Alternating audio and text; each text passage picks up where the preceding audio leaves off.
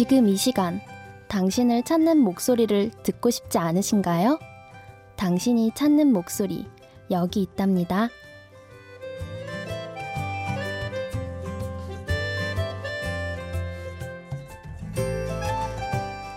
심야 라디오 DJ를 부탁해. 저는 누군가에게 위로가 되고 싶은 유치원 선생님 지망생 신소연입니다.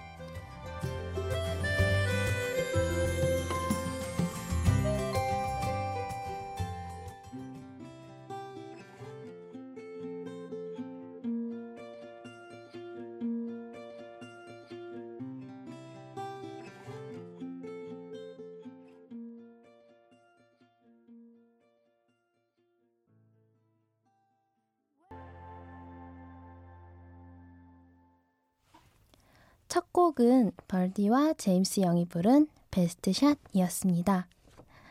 지금 네 옆에서 최선을 다하고 있어. 라는 말을 사랑하는 사람에게 들으면 얼마나 뿌듯할까요? 저는 이 노래 가사처럼 제 자신과 주변 사람들에게 최선을 다하려고 노력하고 있어요. 심야 라디오 DJ를 부탁해. 오늘 DJ를 부탁받은 저는 신소연입니다. 라디오 DJ를 부탁하는 전화를 받았을 때 심장이 쿵 했었어요. 그때가 하필 버스 아니었거든요. 날아갈 것 같은 이 기분을 표현을 하고 싶은데 버스 안에 사람들은 스마트폰 삼매경에 빠져 있고 애꿎은 정류장 알림음만 어찌나 시끄럽게 울리던지 당황해서 어떻게 피디님과 대화를 한지 기억이 잘 나질 않네요. 그래도 예쁘게 봐주셔서 저에게 이렇게 소중한 기회를 주신 도로시 하피디님, 그리고 MBC, 정말 감사드립니다. 한 시간 동안 어떤 주제로 라디오를 진행할까 고민하다가 제 이야기를 들려주는 게 가장 솔직할 것 같아서 과거와 현재의 감성으로 주제를 잡아보았습니다. 제가 지금껏 느꼈던 감성과 추억, 그리고 걸맞는 노래를 소개해드릴 예정이랍니다. 궁금하시죠? 다음으로 소개해드릴 노래는 마룬5가 부릅니다. Just a Feeling.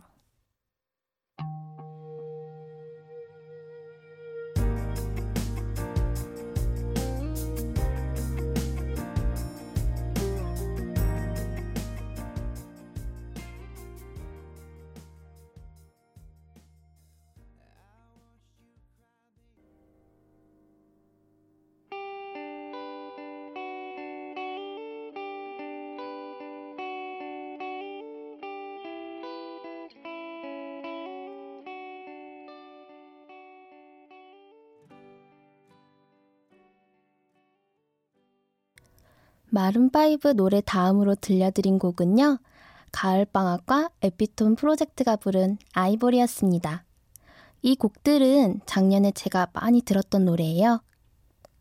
앞에서 제 소개를 할 때 제가 유치원 선생님 지망생이라고 소개해드렸는데요. 음, 유치원 임용고시를 선택하기 전에 작년 저는 1년간 직장에 다녔었답니다. 그런데 그만두게 됐죠. 이유는 여러 가지가 있었는데 제일 컸던 이유는 교사라는 직업이 인격체를 다루기 때문이었어요. 일반 회사에 다녔다면 간접적으로 사람들에게 영향을 끼치는 일을 했겠지만 교사는 사람과 직접적으로 영향을 주고받는 직업이잖아요. 그런데 일을 하면서 제 자신이 교사로서 부족하다는 생각이 들더라고요.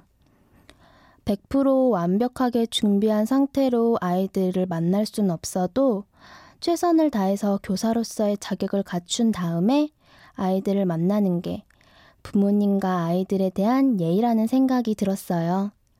그래서 공부를 시작했고, 1차 시험을 쳤고, 2차 시험을 현재 준비하고 있어요. 지금 1차 시험 결과를 기다리고 있는데요. 만약에 결과가 실패가 된다고 해도 저는 그 실패로 겪었던 좌절을 극복해서 앞으로 저를 더 채우기 위해서 노력할 거랍니다. 다음으로 들려드릴 곡은 저를 비롯한 청취자분들의 청춘을 응원하는 마음으로 제이레빗의 Round and Round 들려드릴게요.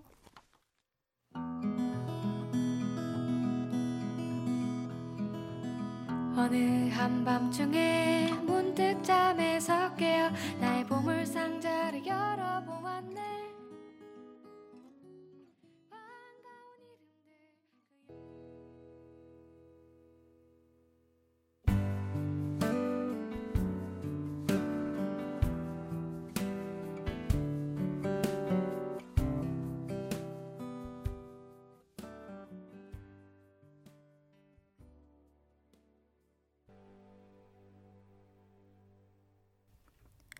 제이레빗의 Round and Round에 이어 마이클 부블레의 홈 듣고 오셨습니다. 홈 이 곡은요. 함께 공부를 하고 있는 선생님들 중 한 분이 추천해 주신 곡이에요. K-팝 스타 3에서 버나드 박이 불러서 화제가 되었던 곡이기도 하죠. 그러고 보니 제가 달고 사는 말 중에 하나는 나는 인복이 많아 예요. 제가 만나고 인연을 맺는 분들을 보면 대부분 착하다, 순수하다, 열이다 라는 느낌을 받곤 한답니다. 물론 만남의 100%가 무조건 긍정적인 것은 아니지만, 음, 한 90% 정도 긍정적인 영향을 주고받아요. 저의 학창시절 친구들, 대학교 때 만났던 친구들, 현재 만나고 있는 선생님들까지 그래서 누군가와 새로운 관계를 맺고 지속을 할 때 참 감사하다 라는 생각을 한답니다. 어렸을 때는 이 사람은 왜 내 마음을 알아주지 못하는 걸까? 라면서 저의 넘실거리는 정을 주체 못하기도 했었어요. 하지만 어른의 문턱에 서 있는 지금은 그 사람을 있는 그대로 인정하는 법을 조금씩은 알아가고 있지 않나 생각이 드네요. 인생에도 사람에도 정답이 없다. 라는 모토로 살아간다면 한 개인의 행동도 열린 마음으로 수용할 수 있는 힘을 가질 수 있지 않을까?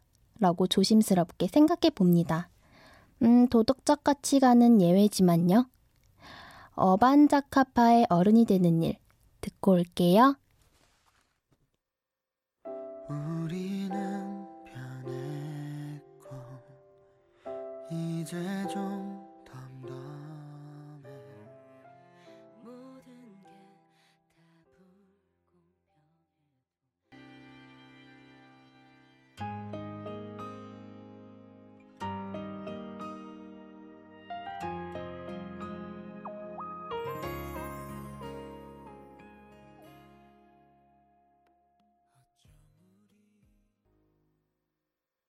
나영건과 아이유의 첫사랑이죠. 듣고 오셨습니다. 여러분들의 첫사랑은 누구인가요? 애틋하고 싱그럽기도 하면서 내 마음속 가장 오래된 서랍에 고이 간직해둔 사람. 가장 옛것이지만 그렇게 마음속에서 항상 반짝반짝 빛을 내고 있는 사람. 혹시 한 사람을 오래도록 좋아했고 지금도 여전히 가슴 설레는 분들이 있나요? 그분들은 지금 하는 사랑이 첫사랑과 같다고 느낄 수 있겠네요.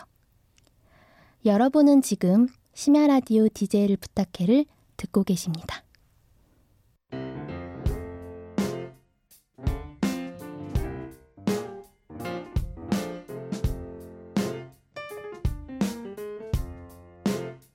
어느 날 문득 따뜻한 바람이 네가 보낸 걸까?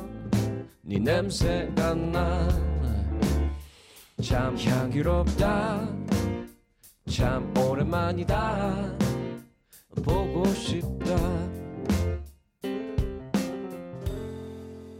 DJ를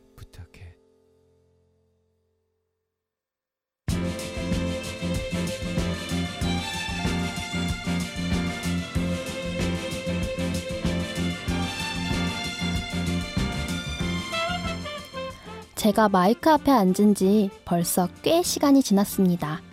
제 얘기를 듣고 있는 핫피디는 무엇이 궁금해졌을까요?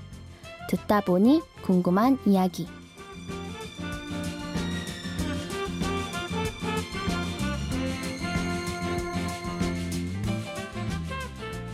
듣다 보니 궁금한 이야기.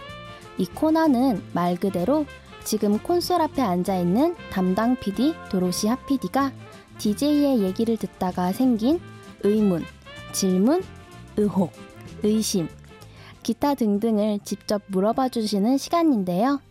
하PD, 오늘의 듣다 보니 궁금한 이야기는 뭔가요?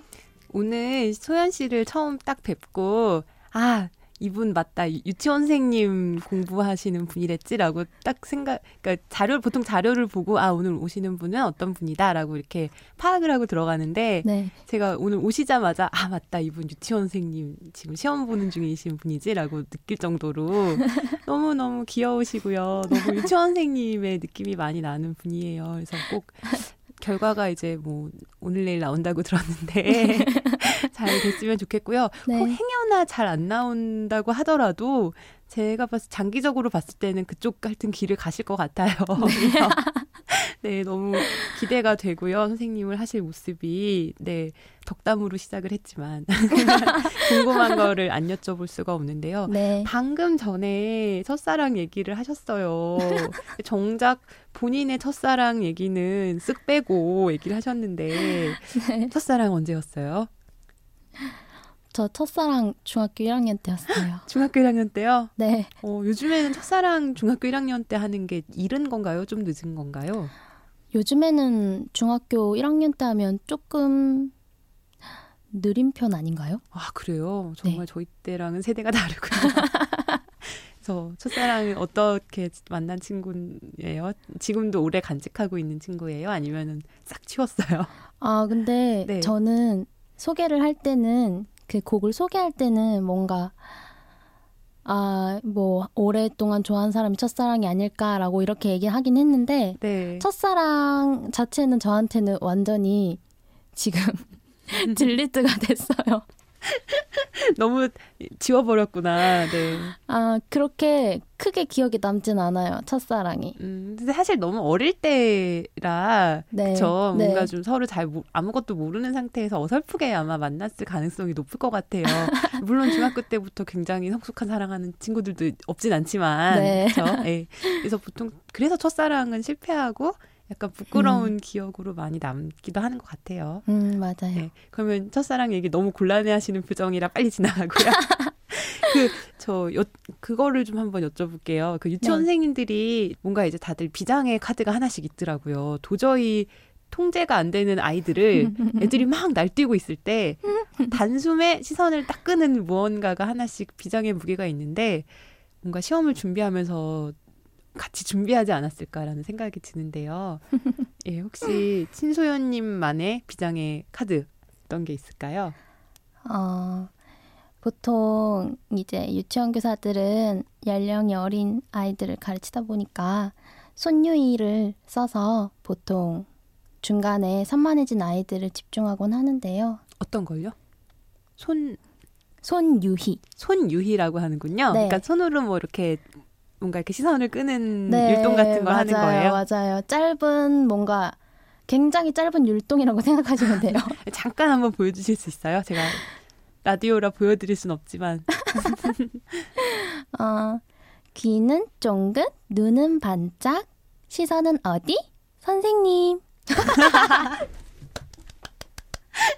아, 너무 귀여워요. 그렇게 하는군요. 네. 말씀 잘 들었습니다. 저도 뭔가 급할 때 한번 예, 활용을 해보도록 하겠습니다. 말씀 잘 들었어요. 고맙습니다. 네, 감사합니다. 아, 도로시 하피디님의 짓궂은 질문에 제가 몸둘 바를 모르겠네요. 아, 트레비스가 부릅니다. Writing to Reach You.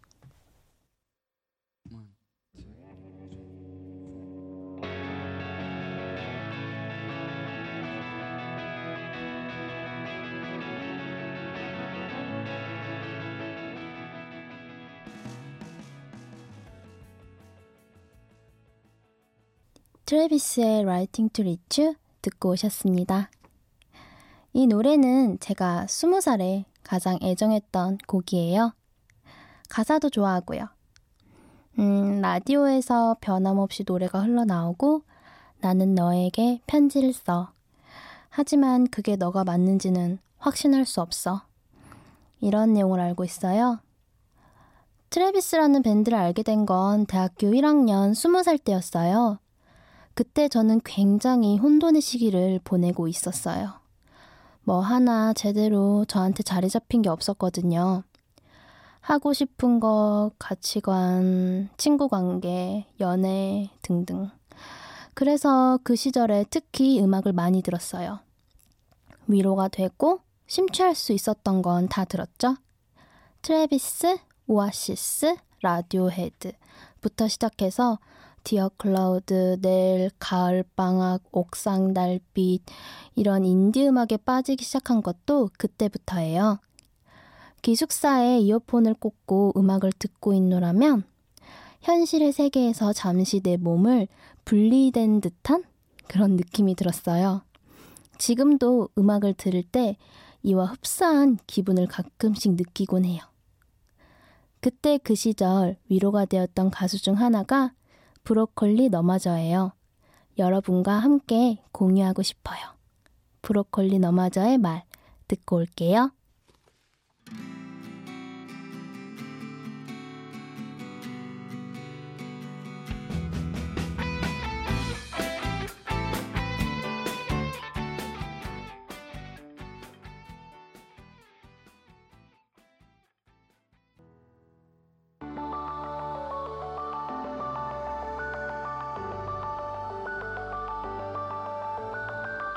당신이 얼마나 참고 있는지 내 눈에는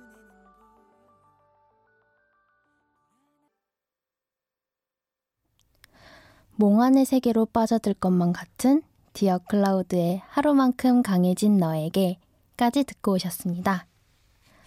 내가 했던 말들을 주워 담아서 꿀꺽 삼켜버리고 싶었던 기억 다들 있으시죠? 저도 그래요. 하루에 몇 번씩 그러기도 하고 가끔씩 그러기도 한답니다. 엎질러져 버린 말은 주워 담을 수 없지만 성찰하면서 반성하면서 이것만으로도 가치가 있어 라고 위로하곤 한답니다. 인생에서 찾아오는 방황과 역경도 비슷한 것 같아요. 저는 스무 살에 성장통을 알았고, 사실 그 후에는 그때만큼의 성장통이 찾아오고 있는 것 같진 않아요.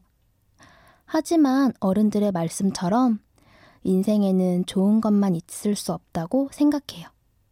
언젠가는 더 큰 역경이 닥치겠죠? 음, 그걸 이겨내지 못할지도 몰라요.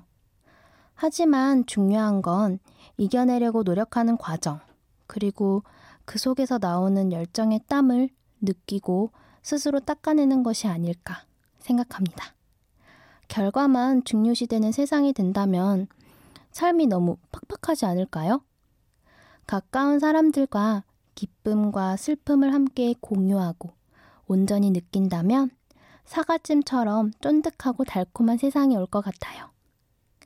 포이트리의 흐린 뒤 맑음, 옥상 달빛 피처링 듣고 올게요. 때까지 끝난 게 아니야 포기하려 할 때 그때가 시작이야.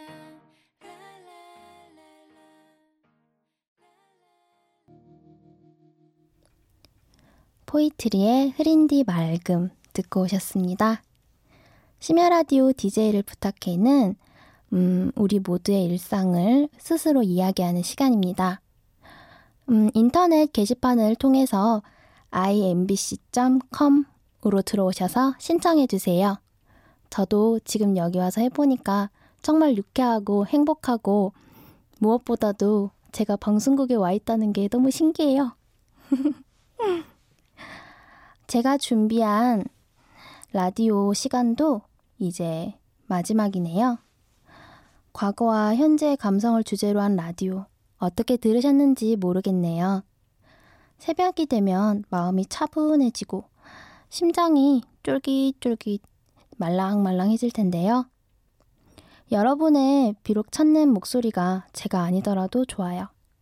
여러분들의 귓가를 통해 마음을 조금이나마 어루만질 수 있었다면 그걸로 저는 행복하답니다.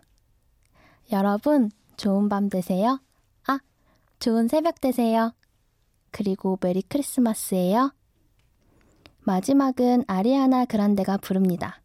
산타 텔미.